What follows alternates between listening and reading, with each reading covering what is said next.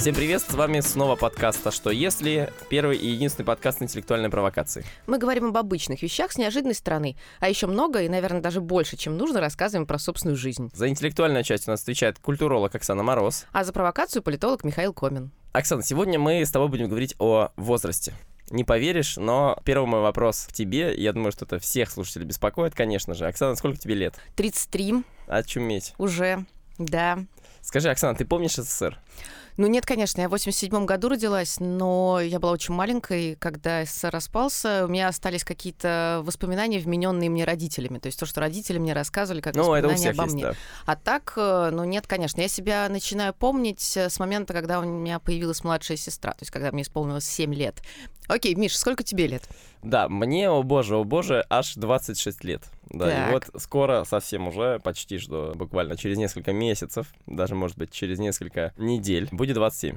Так, и это психологически какая-то важная отметка. Это психологически важная в целом отметка, да. Но в целом до того, как ты спросил, я забыл, сколько мне лет, собственно, и мы перезаписываем этот кусок ровно потому, что я до этого забыл. Поэтому не уверен, что психологически все-таки важная отметка. Скорее, эта отметка такая, ну, условно, ничего для меня не значащая, потому что как-то 27 количество лет странное. Мгм. А помнишь ли ты что-нибудь, кроме нынешнего положения вещей, существующего режима Владимира Владимировича Путина? Ну, я ничего не помню. В целом, я начинаю себя помнить лет, наверное, с 10-12. Вот у меня такой есть. Как-то странный bias. До 10-12 лет я в целом э, мало что напомню про свою жизнь. Я помню, что у меня были какие-то машинки, солдатики, я чем-то занимался там. А есть ли такая история, что тебе говорят, что ты там, слишком взрослый? Или вот это вот э, такая известная штука, okay, boomer, ну типа, что ты из другого поколения, уже не молодого. Очень часто мне говорит моя Да жена, что? я что? Бумер. А, сказать, да. какой. Моя жена, мне кажется, иногда третий э, человек в нашем подкасте, потому что я так часто ее вспоминаю. Привет тебе. А, да, но моя жена часто говорит мне, что я бумер, ровно потому что как бы у меня нет каких-то, словно, привычек или практик, которые, как кажется, ей свойственны должны быть моему и ее поколению. Например, я почти не смотрел, ну, до недавнего времени, по крайней мере, YouTube. Я не знаю, кто эти люди, э, блогеры, кого они друг друга приглашают. И моя жена каждый раз удивляется, как, как ты можешь этого не знать? Что происходит, почему? Вот, и поэтому она считает меня, конечно, старым. Ну, то есть получается, что у нас э, есть некоторое представление о том, как люди должны себя вести в определенном возрасте. Правильно? Ну да, наверное, наверное. Ну, а тебя, Оксана, называл кто-нибудь бумером? Нет, но я даже знаю почему. Потому что есть А целый- зумером, Оксана, тебя называли? Нет, меня вообще никак, боже, меня никак не называют. Но и мне кажется, что это связано с э, тем, что те люди, которые могли бы меня так называть, а я же очень много работаю с э, там, уже не подростками, но совсем молодыми людьми, со студентами, но нас э, с ними разделяют некоторые отношения и иерархии, поэтому они не позволяют себе подобные высказывания. А в целом, на самом деле, так сложилось, что я почти всегда работаю и дружу с людьми физически старше меня. Это было так с юности и до сих пор так остается, поэтому э, я для них скорее молодежь и подростки, да, что-то такое очень молодое и юное, и они всегда оценивают меня как как раз представителя более молодого поколения. М, Ну, на самом деле, у меня тоже обычно вот э, из моих каких-то, ну, какой-то части моих друзей, у меня есть друзья мои, условно, погодки, с которыми я там учился в университете или рядом, но вот из таких моих московских друзей, Мгм. условно, обычно люди, которые, конечно, старше меня, причем им так, ну, за 30 обычно. Мгм. И это тоже повод для моей жены троллить меня, потому что я, значит, дружу с какими-то людьми, в общем, не своего явно поколения, и перенимаю их практики и привычки, что, с ее точки зрения, иногда выглядит забавно. Но, может быть, просто дело в том, что в глазах окружающих нас людей мы не соответствуем какому-то, ну, нужному и необходимому возрасту психологически. То есть у нас есть физическая некоторая отметка, вот там нам 20 с лишним, 30 с лишним, но психологический возраст у нас как-то отличается. Вообще можно ли, ну, верим ли мы в то, что есть какой-то психологический возраст? Ну, я не знаю, ты проходил когда-нибудь, э, вот это вопрос от зумера-бумера буквально, Оксана, ты проходила когда-нибудь в социальной сети ВКонтакте? Знаешь ли ты такой, Оксана? Знаю, да. Да, я шучу. Тест, какой у тебя психологический возраст? Определи свой психологический Да, возраст. конечно. И сколько ну, тебе все время А показывало? вообще в разных состояниях по-разному. Иногда мне показывают, что у меня там 40 плюс. э, Не то, чтобы меня это расстраивало, потому что это как-то совпадает с внутренним ощущением еще с юности, что я старше своего возраста. А иногда мне показывают, что мне 18, и меня это тоже очень радует, потому что это значит, что я еще не окончательно, значит, старушка, а все-таки еще молода душой. Ну, вот мне обычно тесты на психологический возраст показывают, что мне 60 плюс, и написано, Оу. что я, значит, старик в э, физическом теле юнца. Там как-то так Окей, они обычно бумер. пишут, да. Мгм. Да, причем такой супер бумер. А, и мне на самом деле начали это показывать еще с старших классов школы. Я помню. Это было довольно странно мне думать, почему так происходит. Но вообще и тесты приобрели популярность какую-то большую именно в эти года. Ну вот, я думаю, что сегодня нам нужно тогда обсудить эту странную историю, связанную с психологическим возрастом. Существует он или не существует, и что вообще с ним и нами происходит в течение возрастных изменений, возрастных отметок. Да, давай с удовольствием. Да, тогда главный вопрос нашего сегодняшнего подкаста, а что если психологический возраст — это реальная характеристика отношения к своей жизни, а не выдуманная специальными маркетологами забава? Ну вот, Оксан, смотри, я открыл первый попавшийся буквально мне. Ну ладно, на самом деле не первый, мы все-таки готовимся к подкастам, да. Не первый попавшийся мне тест на психологический возраст и выписал оттуда вопросы. Вот давай мы попробуем на них поотвечать. Да, мне кажется, будет довольно любопытно. Забав. Ну, по крайней мере, нам, я не знаю, нашим, как да, бы, нашим подписчикам или нет, да, но нам будет любопытно. Вот смотри, Оксан, для встречи с друзьями ты скорее выберешь кафе или ресторан. И дальше вариант ответа. Где выступают неформальные музыкальные группы? Где есть приглушенная атмосфера и играет пианист? Где можно спеть караоке? Где выступают неформальные музыкальные группы. Потому что пою я бог знает как, а пианист меня усыпит, к сожалению. Я должен тебе сказать, что мой выбор будет в зависимости от того, какое количество алкоголя во мне, конечно. Но я бы скорее выбрал, конечно, с приглушенной атмосферой, где играет пианист. Потому что можно поработать? Ну, ну потому, что, потому что можно просто поговорить, я не знаю, там что-то еще поделать. В, общем, в целом, э, у меня нет почему-то обычно стремления приобщиться к неформальной музыкальной культуре. Ну ладно, ну что, как ты думаешь, это характеризует меня как бумера? Да, безусловно. Вот, я тоже начал об этом думать. Оксана, следующий вопрос. Другие часто завидуют. Когда? А, нет, никогда. Никогда, никогда не завидуют. Не завидуют да. Другие часто завидуют. Первый вариант. Вашей способности ответить на реплику остроумно, вашему терпению, вашей целеустремленности, вашему умению выпутываться из трудных ситуаций.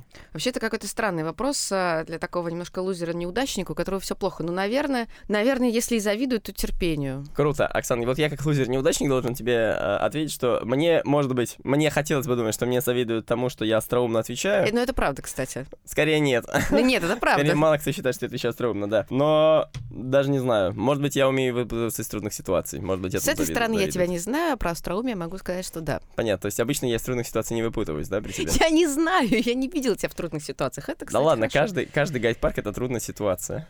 Значит, мы по-разному оцениваем трудности жизненных ситуаций. Ну да, последний вопрос про речевые паттерны, мой любимый на самом деле. Вы нередко употребляете выражение «я же тебе объясняю», «обожаю когда», «я понимаю что» или это ясно. Ой, боже, ну первый, конечно. Но это на самом деле не про возраст разговор, это про профессию. Это у тебя профдеформация просто, как. Да, да. Я тебе объясняю и объясняю. Мы же уже договорились, да, что я не люблю объяснять много раз. Да, да. Что ты преподаватель, который да, страдает от того, что нужно объяснить кому-то два или три раза что-то, да. да. И вообще в целом ненавидишь людей, которых приходится объяснять, да. Если кто-то забыл об этом, уважаемые слушатели, то мы напоминаем. Но, не знаю, мне кажется, что наиболее часто из этих выражений я употребляю «окей, это ясно». Угу. Да, чтобы обычно прерывать собеседника и сказать, в общем, что ладно, да, все, я это да, понял, это, поехали это, дальше. Это как обычно, так, Оксана, да, поехали дальше. Вот да, это так одно, и было, так. да, угу. да, да. Все таки есть, ну что делать? Но, не знаю, мне кажется, что эти речевые паттерны скорее характеризуют... Ну, предполагается, видимо, в тесте, что они будут характеризовать твое, как бы, такое, значит, отношение к окружающим людям. Вот ну, я же тебе объясняю, ты уже умудренный опытом, да. как бы человек, который будет что-то рассказывать сверху и вниз, готов, да. да, сверху вниз что-то, в общем, вдиктовывать. Обожаю, когда это ты, на, наоборот, значит, молодой, готов делиться чем-то и ждешь, чтобы мир тебе что-то принес там условно. Я понимаю, что вот это для меня странный речевой паттерн. Я не очень понимаю, в каких ситуациях предполагается возрастных, что мы будем его использовать. Ну, может, это может быть такая история про детей, типа я понимаю, что я что-то не так сделал, но я уже сделал. Ага, ну может, кстати, да, ладно, может быть, логично. И это ясно, это вот, мне кажется, что такой немножко опять бумерский э, ну, да, оттенок, да. что окей, поехали дальше. Все да, очевидно, да. да. В общем, нечего слушать. Угу. Да. Угу. Ну да. Ну ладно, что мы из этих можем вопросов как бы понять? Что, что не надо проходить психологические тесты, чтобы определить свой психологический возраст. Ну да, а что еще мы можем из этого понять? Что, естественно, не совпадает физический и психологический возраст в очень большой степени из-за того, как люди себя изнутри видят. Да, и людям, очевидно, а, ну, либо приятно, либо интересно, либо любопытно всегда сравнивать свой физиологический и психологический возраст и находить расхождение между ними. Ну да, ну а тебе кажется, что еще, в общем, у нас читается несколько разных этих условно ну. возрастных практик. Вот то, как мы отвечали на вопросы, и то, как предполагалось, что мы их ответим, в общем, в условно более или менее одной логике, явно показывает, что мы отвечаем из разных таких возрастных позиций. В какой-то момент ты была бумером, в какой-то я бумером, в какой-то момент, в общем, мы все тут немножечко стали детьми. Да, но это еще на самом деле говорит о том, что, может быть, в разных жизненных ситуациях или в разных э, статусах, которые мы тоже меняем там даже в течение дня, мы встаем на более или менее взрослые позиции. Ну, то есть в какой-то момент, естественно, я взрослая, принимающая решение, в какой-то момент я могу притвориться там совсем юной. Да, но ты знаешь, что вот согласно ВОЗу, так, Всемирной организации так. здравоохранения, ты еще, конечно, принадлежишь к молодым. Да, естественно, по да, нынешней вот. классификации, да. Абсолютно, да. У них с 2012 года новая классификация, самое интересное, что они же меняют да, раз в какое-то да, количество лет. Да. Вот, с 2012 новая классификация действует, и молодость — это с 25 до 44. Ну, да. Зрелость с 44 до 60, а старость с 75 до 90. Да, но это вопрос о том, как работает медицина и как выглядит психологическая инфантилизация, если она вообще есть. Так и есть. Ну вот, а тебе кажется, что действительно молодость продолжается до каких-то 40 лет?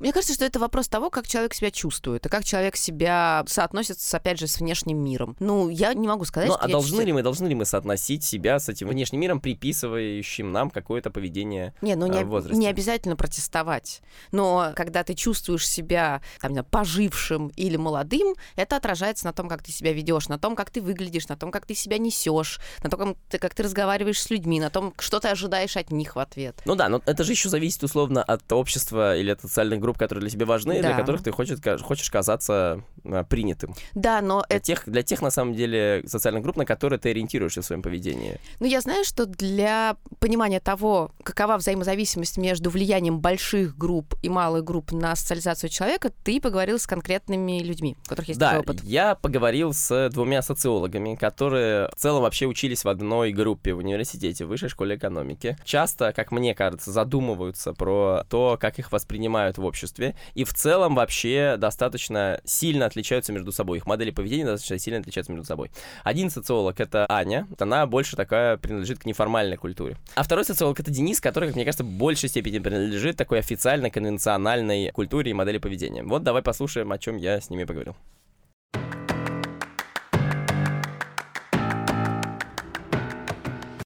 Мне 23 года. Вопрос, чувствую ли я себя на свой возраст. Здесь зависит, на самом деле, все от того, что вкладывать в это понятие. Есть физическое ощущение, насколько я себя ощущаю на этот возраст. Есть понятие, насколько я ощущаю связь с окружением, с социумом, в котором я нахожусь.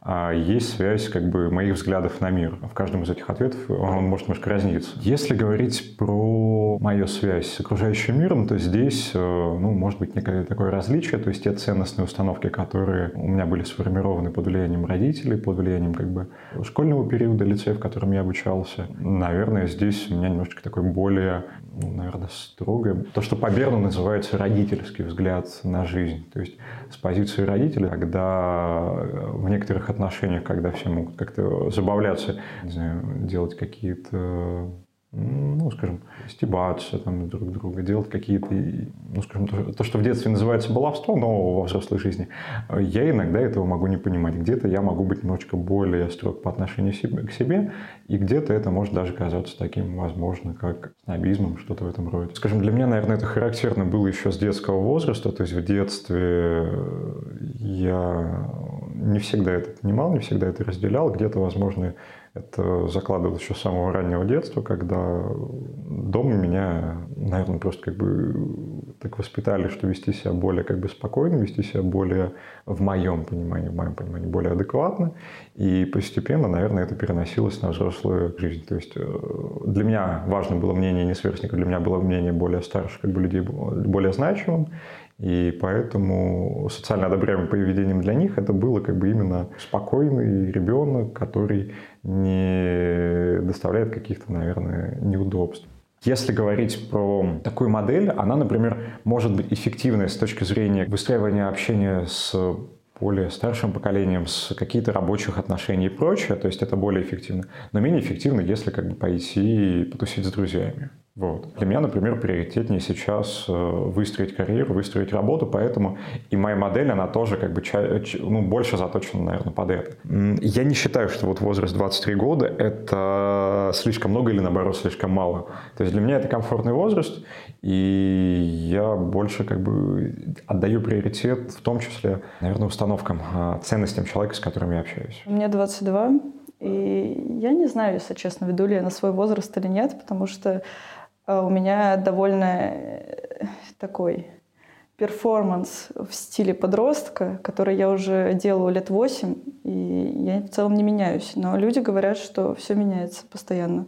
Что, например, в этом году мне сказали, что я невероятно сильно постарела и повзрослела, что я веду себя адекватно, но это не так. То есть как бы формально какие-то вещи, которые происходят в моей жизни, совершенно никак не отражают э, то, что я там повзрослела, или то, что я веду там на свой возраст. То есть мне кажется, что я себя веду примерно так же, как я вела себя в 14. Мне кажется, это просто связано с тем, что я перестала более-менее инфантильно жить и занимать такую позицию человека, который пойдет по стандартному патриархальному сценарию, потому что, ну, как бы объективно я планировала выйти замуж, но как планировала? За меня спланировали, и потом в какой-то момент мы расстались, и вместо того, чтобы страдать, там, не знаю, годами, я просто начала что-то делать и пытаться переустроить свою жизнь под новый свой статус, так сказать. Я всегда хотела так себя вести, потому что, ну, то есть в школе у меня был э, довольно обычный сценарий, типа поведение — это отличница, и какой-то момент меня в 14 переклинило, и мне было сложно, конечно, это все как-то перфекционизм и свой протест как-то совместить, но в конце это получилось, и все теперь думают, что я подросток.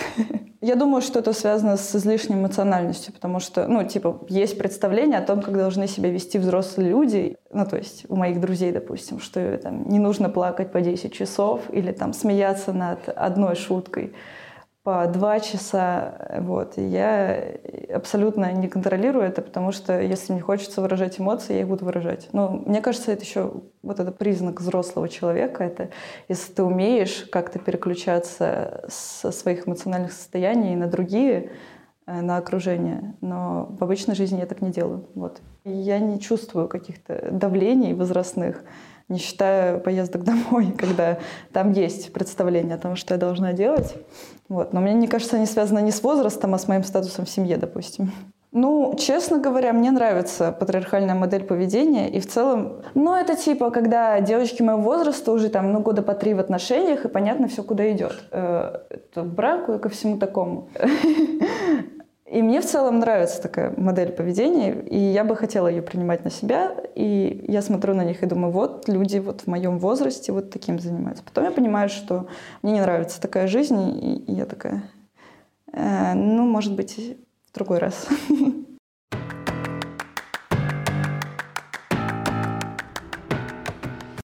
Ну, очевидно, что мы здесь имеем две разные модели. Одна модель, э, которая представляет молодой человек, это модель, при которой очень важно резонировать с внешним окружением и получать какой-то фидбэк такой поддерживающий, да, и, соответственно... Совпадающий резонировать. Или совпадающий, да, резонировать. А вторая модель, которую представляет девушка, это модель, когда скорее происходит некоторое переустройство внутри себя. Во многом это может быть связано с внешними вызовами, а может быть и не связано. И эта внутренняя перестройка, она такая сложная и не всегда совпадает с тем, как человека видят извне. Да, но мне кажется, что вот мой разговор с Денисом и Аней, он еще показал, что есть существенное влияние на то, как ты себя ведешь в соответствии со своим, или не в соответствии со своей возрастной характеристикой, да, от агентов социализации, то, что называется, да, от, от каких-то институтов, которые влияют на нас, типа там семьи, патриархальных шаблонов, установок и так далее, на школы, университета, работы, профессиональной траектории, до, собственно, таких отдельных людей, которые это влияние оказывают непосредственно. Окей, okay, а есть какие-то исследования на этот счет, которые мы можем апеллировать? Вот мне нравится, честно говоря, два исследования. Так. Вот есть такой, значит, американский социолог Стауфер, который сделал едва ли не самое масштабное социологическое исследование. Он там, значит, опросил полмиллиона американских э, солдат. В чем там был смысл исследования? В том, что он э, спрашивал у них, что они испытывают в момент того, когда думают, что им придется идти вот воевать угу. куда-то там, значит, ну, неважно в данном случае куда. А, и выяснилось, что на них влияет не то, в общем, э, что об этом думает там большое американское общество, что транслируют медиа, что транслируется в установках, там, не знаю, от президента, от их родных, близких, или там какая-то, в общем, такая большая история транслируют. Сколько важна локальная культура конкретного взвода, к которому они приписаны, в котором они постоянно обитают, живут и вынуждены, собственно, вместе с этим взводом вступать в боевые операции, боевые взаимодействия. И, собственно, вот эта культура в большей степени влияет. И если взвод настроен на то, чтобы, в общем, э, саботировать, условно, приказ командира, например, плохо воевать во Вьетнаме, условно, там, ну или как-то там, в общем, пытаться избегать личных столкновений, то, собственно, вот эта вот культура и паттерн, который у человека будет, он будет доминирующим. А если взвод, наоборот, настроен, что нужно воевать, за мы воюем за правое дело, и вот эти настроения доминируют, то, собственно, и у человека будет такая же история. Второе исследование сделала социолог Нэнси Фейзер. Она ввела в социологию два термина — перераспределение и признание. И смысл, значит, э, этих двух терминов заключается в том, что, ну, она такой марксистский немножко социолог с марксистским уклоном. Как почти все американские социологи нынешние. Ну, нет, почему. Вот Стауфер, например, никакого значит, марксистского уклона у него не было. Так вот, да, она немножко марксистский социолог, и она объясняла то, каким образом группа борется за свои привилегии, исходя из своих, как бы, экономических интересов, что там, условно, суфражистки боролись за права ровно потому, что им так было лучше и более эффективно зарабатывать на жизнь. Но в какой-то момент она говорит, что происходит переключение от такого стремления к участию в экономической жизни или, в общем, к перераспределению экономических благ, да, к признанию. Что это означает для нас? Почему это важно? Важно, что вот эта борьба внутри социальной группы за то, чтобы тебя, твои ценности, твои установки разделяли, и, соответственно, сопротивление, на самом деле, доминирующей социализации, да, работает даже в тот момент, когда нам кажется, и мы уже утрачиваем какие-то прямые стимулы для демонстрации своей особенности, для демонстрации своего сопротивления. Мы продолжаем, тем не менее, принадлежа к какой-то социальной группе и борясь за ее привилегии, продолжать бороться дальше до какого-то следующего определенного периода. Нам важно, чтобы эта группа получала все больше и больше привилегий, вне зависимости от того, лично они нам что-то дают уже или нет. Оксана, ну смотри, помимо вот таких классических исследований, которые измеряют э, разницу в влиянии на нас, на наше поведение между малой и большими э, социальными группами, есть исследования, которые посвящены просто тому, как э, развивается представление о том, как мы себя должны в определенных возрастах вести. Да, и о том, как происходит э, трансляция опыта между разными группами. Здесь есть тоже некоторое количество классических исследований. Они, конечно, подвергаются критике, но тем не менее остаются вполне живучими. А для, наверное, антропологов э, самым известным является исследование Маргарет Мид, которая смотрела, как происходит как раз передача опыта между старшим и младшим поколением в разные кризисные или не очень ситуации, и она это делала на примере там, культуры СМА, числе прочего, у нее была идея о том, что есть три, собственно, типа передачи опыта. Более-менее классический, традиционный, когда взрослые транслируют свои знания младшему поколению, а младшее поколение просто это значит, пассивно воспринимает. История менее классическая, когда и взрослые, и дети э, или подрастающее поколение получают знания прежде всего от своих сверстников. То есть, да, такой горизонтальный происходит перенос uh-huh. знаний. И третья история? И третья история, когда дети учат взрослых. И она связывала эту третью историю с кризисными ситуациями, когда мир очень быстро меняется, когда скорее скорее важно следить за текущими изменениями, чем следовать традиции. И, собственно, исходя из этого, можно сказать, что мы сейчас вот в таком условно модернистском мире 20 века живем как раз в этой третьей логике, потому что происходит слишком много нового и технологически, и социально, и культурно, и прежние паттерны, и прежние представления о нормальном не очень работают. Да, но есть еще одно исследование, которое может объяснять наши такие трансформационные переживания оно, да, сделано таким американским социологом Тофлером. Ну да, но это скорее на самом деле такая большая, хорошая спекуляция на тему того, как сочетается современное... Ну да, исследование сложно назвать, конечно, исследованием, да, я погорячился. Э, ну это да, это такая, такой разговор про то, как э, сочетаются некоторые тренды и тенденции в социальном, профессиональном э, мирах и, собственно, наше отношение ко всему этому происходящему. Там есть история про то, что мы живем в постиндустриальном обществе, в котором, соответственно, возрастные и опытные и компетентностные категории очень сильно размываются. То есть, на самом деле, неважно, к какой возрастной группе ты принадлежишь, если ты в достаточной степени профессионален, если ты можешь выполнять определенные задачи, то ты э, будешь там условно хорошо встроен в общество и будешь обладать определенным голосом. Ну и дальше это связано с тем, что в принципе это общество, которое устроено по типу скорее более привилегированного положения у тех, кто обладает знаниями профессиональными, чем, например, у тех, кто просто прошел через такую логику дедовщины и дорос до определенного статуса и может это транслировать. Ну да, то есть получается, что условно вот в таком постиндустриальном обществе, которое описывает Тофлер, да, важнее становится не то, к какому возрастному сегменту ты принадлежишь, сколько как бы те навыки, которые Да. ты демонстрируешь. Но мне кажется, что это тоже немножко устаревшая установка. Да, Собственно, она не работает. Да, она явно не работает, но еще и она работала условно в модернистском все-таки таком сообществе, Ну, вне, вне современном. Ну, это такая мере. мечта была, на самом деле, о том, что умники и умницы победят. Да, Оксана, ну вот мы с тобой говорим здесь про современность, современность, а ведь на самом деле современные исследования как раз нам позволяют понять, что происходит с человеческим мозгом, человеческим телом, в зависимости от того, в каком возрасте он находится. И, собственно, вот нашим сочетанием физических, когнитивных особенностей. Я знаю, что ты поговорила с академическим экспертом, который нам про это сейчас расскажет. Да, я поговорила с а, Марией Фаликман, доктором психологических наук и руководителем департамента психологии факультета социальных наук Высшей школы экономики, как раз о том, что такое когнитивные функции и как они меняются в связи с возрастными трансформациями. Супер.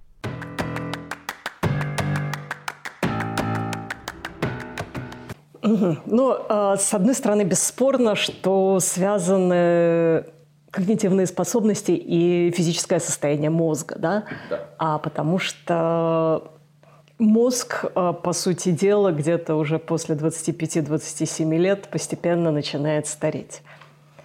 Но э, несмотря на то, что мозг начи- начинает стареть, человек продолжает набираться опыта. Да? И с возрастом какие-то физически обусловленные возможности мозга снижаются, но а, повышаются, собственно говоря, когнитивные возможности, связанные с приобретенным опытом и, в частности, с возможностью предвидеть, предвосхищать, как дальше пойдут события. Это естественный процесс, да, у кого-то могут начаться патологические изменения, да, вот э, от болезни Альцгеймера не застрахован э, никто, хотя для нее есть, конечно, и свои генетические предпосылки. Но естественное когнитивное старение – это абсолютно нормальный процесс, который, в общем-то, любому из нас э, жить не мешает. Да? То есть, да, мы можем э, замечать, что что-то нам начинает казаться труднее, да, снижается способность к многозадачности, снижается а, способность а, кратковременного удержания информации, но опять же при желании это можно тренировать. Вот чем отличается человек, да, а тем, что мозг его продолжает оставаться пластичным на протяжении всей жизни. Я, например, в качестве примера всегда а, привожу исследования перестроек мозга под влиянием опыта медитации. Да, собственно, ну, чему бы мы ни, у- ни учились, это так или иначе перестраивает наш мозг. Да? Там меняет связи между разными отделами, меняет объем самих этих отделов. Да? Это вот началось... э, ну, не то, что началось, но это, пож- пожалуй, была самая громкая история про лондонских таксистов с увеличенными задними отделами гиппокампа под влиянием четырех лет обучения и сдачи экзамена на лицензию. Да, то есть задача запоминания огромного количества пространственной информации оказалась связана с увеличением задних объемов отделов гиппокампа. А потом начали обнаруживать подобные эффекты для самых разных э, культурных практик, для музыки, для балета, для парфюмерии, там у шеф-поваров обнаружили такие изменения, у дайверов, у кого угодно. И самое красивое вот с точки зрения именно когнитивного старения исследование было на американских старушках, которые взялись осваивать практики медитации. Там такая выборка была примерно 80-летних старушек, да, которые вот уже совсем на глубокой пенсии, видимо, решили развлечь себя этим. И у них тоже э, по результатам периода практики да, были обнаружены изменения э, толщины определенных отделов коры, да, потому что померили перед, померили после. Да, то есть там это были не спонтанные старушки, исследователи их честно выпасли от начала до конца исследования, чтобы сделать замеры. И мозг перестраивается. А Понятие умственный возраст существует, да, более того, его ввели в самом начале 20 века, да, когда разрабатывали инструменты школьной диагностики, собственно говоря, пытались отличить детей, способных э, к обучению в школе, от детей, которые будут испытывать э, трудности. Да?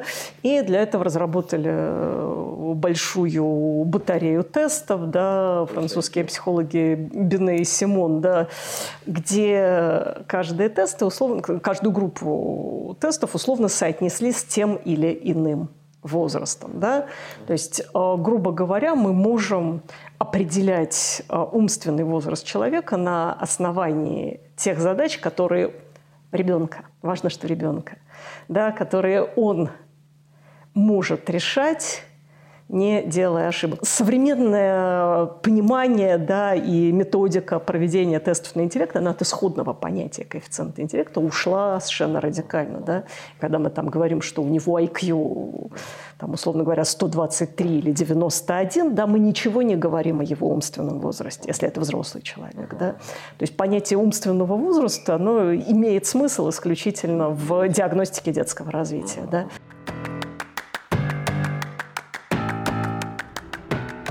Во-первых, мы, конечно, должны сказать спасибо Марии, что она избавила нас от словосочетания психологический возраст и подарила нам словосочетание умственный возраст, которое гораздо более точно с точки зрения современной когнитивной науки. И, собственно, это большое открытие для нашего сегодняшнего подкаста, как мне кажется. Второе, за что мы должны сказать Марии спасибо, это за то, что она вот развела эти две ситуации. Когда, с одной стороны, у нас есть условно вот качество работы нашего мозга, исходя из его, в том числе, возраста. Вот оказывается, что, видишь, у меня есть последний год для того, чтобы свои когнитивные способности по максимуму использовать до 27 лет. Ну, у тебя он хотя бы 27... есть. Да, Оксан, прости, уже все, у тебя уже поздно, как бы, да. А с другой стороны, есть влияние пережитого опыта, которое в том числе сказывается, да, на том, как мы, насколько эффективно мы справляемся с той или иной работой. Вот сочетание этого биологического фактора с э, фактором таким, значит, ну, по факту это фактор опыта э, и образует нашу умственную, в общем, активность. Да, мне кажется, еще очень важным то, что текущие исследования доказывают пластичность мозга и, соответственно, на самом деле большую возможность для человека решать проблемы, связанные с возрастными изменениями в, вот, в пределах как раз когнитивных функций, и как-то очень самостоятельно с помощью там, тренировок себя подстраивать под необходимые задачи. То есть, э, условно говоря, что у нас нет приговора после 27 лет, что мы стареем, и нужно, значит, отползать в сторону кладбища, по крайней мере, с точки зрения когнитивных функций. Да, пока рано отползать, видишь, Оксана, на кладбище. Да, ура. Э, да, ура, ура. Ну хорошо, Оксан, а вот э, тебе 33, ты сейчас уже готова предпринимать какие-то интеллектуальные упражнения для того, чтобы сохранять свои когнитивные функции на максимуме? Ну, здесь, наверное, нужно на первый вопрос задать, считаю ли я, что мои когнитивные функции... Ну все, Мария уже объяснила, Мария уже объяснила, что как бы мозг после 27, он сдается, отказывается Ну я-то не сдаюсь, я же не только вот, мозг. Не, ты не сдаешься, и готова ли ты вкладывать какие-то усилия в то, чтобы продолжать развивать свои когнитивные способности? Ну, я знаю... Специальные усилия, естественно. Ну, я готова, другое дело, что, наверное, нужно специально озаботиться тем, чтобы узнать, какие есть упражнения, но я знаю... Ну, что... Я знаю, я знаю. Так, я например? Же, значит, уже после этого погуглил гуглил, а, и даже Марии спрашивал. Конечно, в первую очередь позволяет это делать всякие тесты на внимание на то, что нужно запомнить большое количество подряд идущих, например, mm-hmm. там цифр, цветов а, и всякого такого. Второе упражнение такое, которое позволяет сохранить наши когнитивные способности, это а, использование, знаешь, таких тестов, где цвет написан а, одним, Угу. Один цвет написан, например, красный, но он написан желтым угу. цветом, и тебе нужно, собственно, назвать либо то, каким цветом он написан, либо то, что написано. Вот это способ тоже сохранения такой умственной активности. Есть третий способ. Оксана, я подарю, обещаю тебе на день рождения, когда у тебя будет день рождения, с большой сборник сканвордов. Господи, прости, так зачем? Ну, за тем, что, собственно, вот их разгадывание позволяет сохранять когнитивные способности. Мне кажется, в моем достаточно юном возрасте еще достаточно заниматься а, какой-то а, активной интеллектуальной деятельностью, чтобы сохранять сохранять э, себя в тонусе. Я просто, я люблю рассказывать э, значит, истории из жизни моей семьи в этом подкасте. Ну вот у меня... Как де... и я, да. Ну у меня дедушка, который дожил до 90 лет, он до 80 с лишним работал, он был профессором. И мне кажется, что это очень сильно повлияло на сохранность э, там, мышления, которое там, собственно, до, до последних дней было более чем рабочим. Ну вот, а моя бабушка рассказывает сканворда. Ну, у каждого свой путь. Да, и ее ясность мышления я тоже всегда поражаюсь. Пора подводить итог. Давай мы, как обычно, расскажем три главных вывода, которые можно, э, или три takeaway messages, которые можно с собой унести из нашего подкаста. Вот раз, мне кажется, что важно, к чему мы пришли в результате сегодняшнего нашей большой дискуссии, а, к тому, что а, социализация, ну, на наше, на то, как мы себя ведем в определенных возрастных границах, влияет два фактора. Первый фактор — это наша социализация, то окружение э, и те навязанные нам, в общем, э, к нашему возрасту какие-то ожидания того, как мы будем действовать, с одной стороны, да, а вот с другой стороны наш установочный такой модус, исходя из которого мы пытаемся демонстрировать, что мы принадлежим какому-то а, возрастному сегменту, моложе или старше, в зависимости от того, какие цели мы преследуем, и той социальной группы, которой мы хотим казаться ближе, чем, а, собственно, все вот это вот большое окружение. Да, поинт номер два — возраст не приговор. А, во-первых, потому что возраста Это говорит бывают... нам Оксана, ей Ой, 33, я напомню. Да, да. Возраста бывают очень разные, а, и есть когнитивные особенности, психологические особенности, физиологические, но самое главное, что и с точки зрения биологии, и с точки зрения социального окружения мы очень пластичны. И в любом случае, если мы предпримем некоторые усилия для того, чтобы чувствовать себя, соответственно, тому возрасту, которому мы хотим себя чувствовать, мы можем быть вполне успешным. Да. Так что да, я, значит, дама бальзаковского возраста, но я не унываю, да. Да, и третий важный пункт, который можно из сегодняшнего подкаста унести, это может быть то, что мы меньше обсудили, но то, что прозвучало у Марии Фаликман в э, ее интервью, э, о том, что навык будущего и вот навык, который мы должны всячески развивать, потому что он в том числе позволяет нам более пластично и более умело э, как бы нашему мозгу перестраиваться, это навык learn to learn, то есть обучение тому, как учиться, как лучше впитывать в себя информацию, какие для этого есть практики, паттерны э, и разные инструменты. Вот давайте это будет наш третий takeaway message, который можно полезного вынести из нашего подкаста. А мы напоминаем, что с вами был подкаст «А что если?» И в студии сегодня была неунывающая дама бальзаковского возраста, а, культуролог Оксана Мороз. И бумер, самый настоящий бумер, дорогие друзья, политолог Михаил Комин. Всем пока! Пока-пока.